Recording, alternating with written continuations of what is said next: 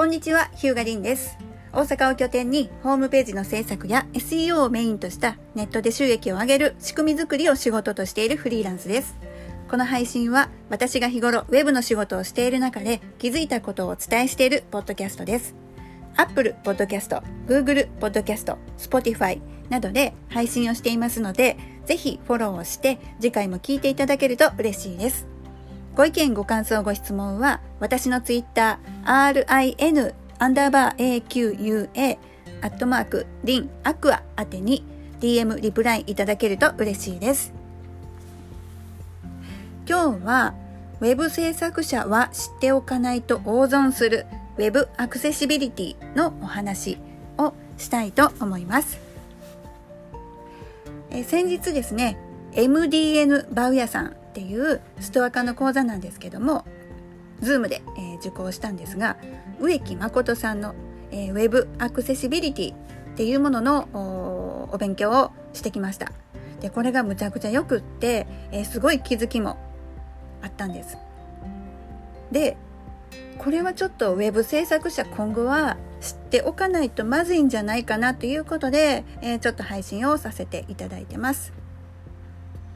でアクセシビリティっていうのが何かって言いますとこちらは、えアクセスのしやすさ。でウェブアクセシビリティにおいては、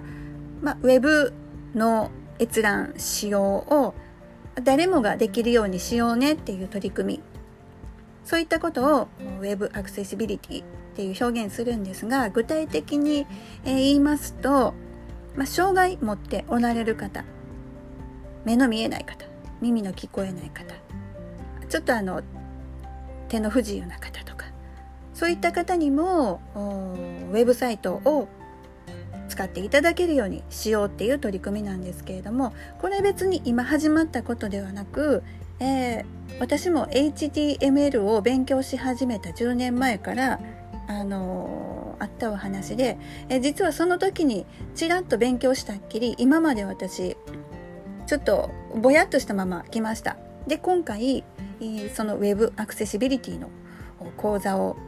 バウヤさんがしてくださるというので、慌てて受講した感じなんですけどもこれですね、えーなぜウェブ制作者今後知っておかないと大損するよってなんか大げさなこと言ってるかというと、端的に言うとウェブアクセシビリティ対応してないと今後は信頼を得られなくなると思います。価値信頼を失います。そしてもう一つはアクセスも実はすごく取りこぼしをしている。ということになるからです。植木さんの講座でおっしゃっていたことは、まあ、世の中で、えーウェブサイトを利用される方のおおよそ15%ほどの方が何らかの障害をお持ちだというデータがああるとのことで、えーウェブサイトを利用される方の15%だったかな。ちょっとごめんなさい、えー、とそのあたりが今ちょっとうろ覚えで喋ってしまったんですけども、えーいずれにしても全体の15%の方に何らかの障害があって、その15%の方たちが、まあ、ウェブサイトを、まあ、結論から言うと見れない状態にあると。見れないっていうのはどういうことかというと、例えばあの視覚障害目の見えない方がウェブサイトを利用できるようになってないとかあるいは色のコントラストが良くなくって、えー文字が何て書いてあるのか見えないとか、まあ、そういった状態なんですけどもこれ聞いておられる方でもしかすると目の見えない方がウェブサイト利用するってあるんですかと疑問に思われる方がおられるかもしれないです。実はできるんですよ。あのパソコンに音声読み上げっていう機能があると思うんです。まあパソコンにもよるかと思うんですけども。でその音声読み上げ、えーウェブサイトに、えー書かれてあるコンテンツを、まあ、パソコンが代わりに読み上げてくれるわけです。これは iPhone でもそういう機能が実はあります。でそういった読み上げ機能を利用して目の不自由な方がウェブサイトの情報を利用されるというわけなんですけどもこれに対応してないと目の見えない、えー、目のご不自由な方にはそのウェブサイトって閲覧していただけませんよね。でそういった方たちのアクセスを取りこぼしてるよっていう話、まあ、取りこぼすという言い方をするとちょっとね、えー、なんかあんまり良、えー、くないんですけれどもそういった方々にご利用していただけない状態になってる。そしてこれ受講して最後まで受講して気がついたんですけどアクセシビリティに対応することでこれ SEO につながるなって私思ったんです。ここ語り出すともうなんか、えーと、2時間3時間になると思うんで割愛するんですけども、えー、例えば例で言うと見出しタグの使い方オルトテキストの使い方これを正しくすることで、え音声読み上げ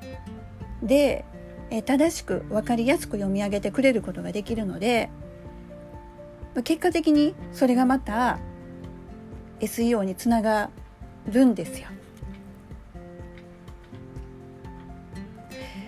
少し前に私実はあの SEO 漫才っていう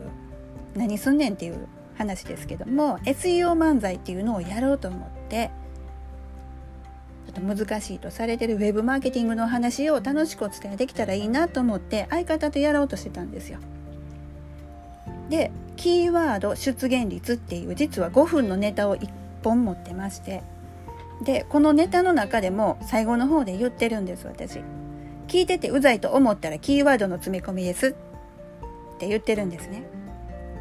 でもうまさしくこれうざいっていうのがもう SEO にとっては良くないんじゃないかと。でどういうことかというと、えー、先ほどオルトテキストオルトテキストっていうのは本来、えー、何らかの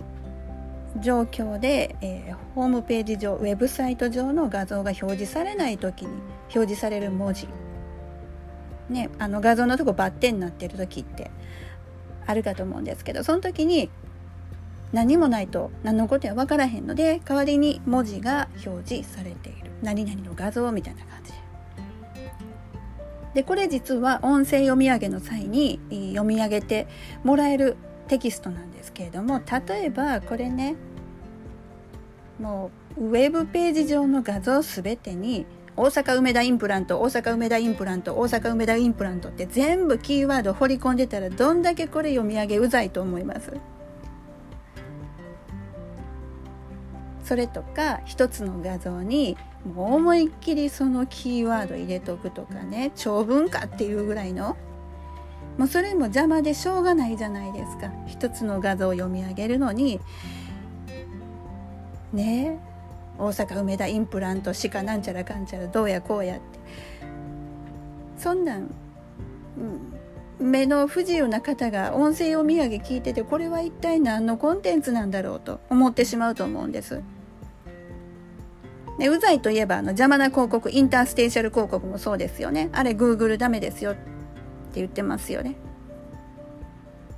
だからあのもううざいって SEO にダメなんだと思います。人間の感覚で。って思いました。だからアクセシビリティって SEO につながるなって思ったのはそういう理由。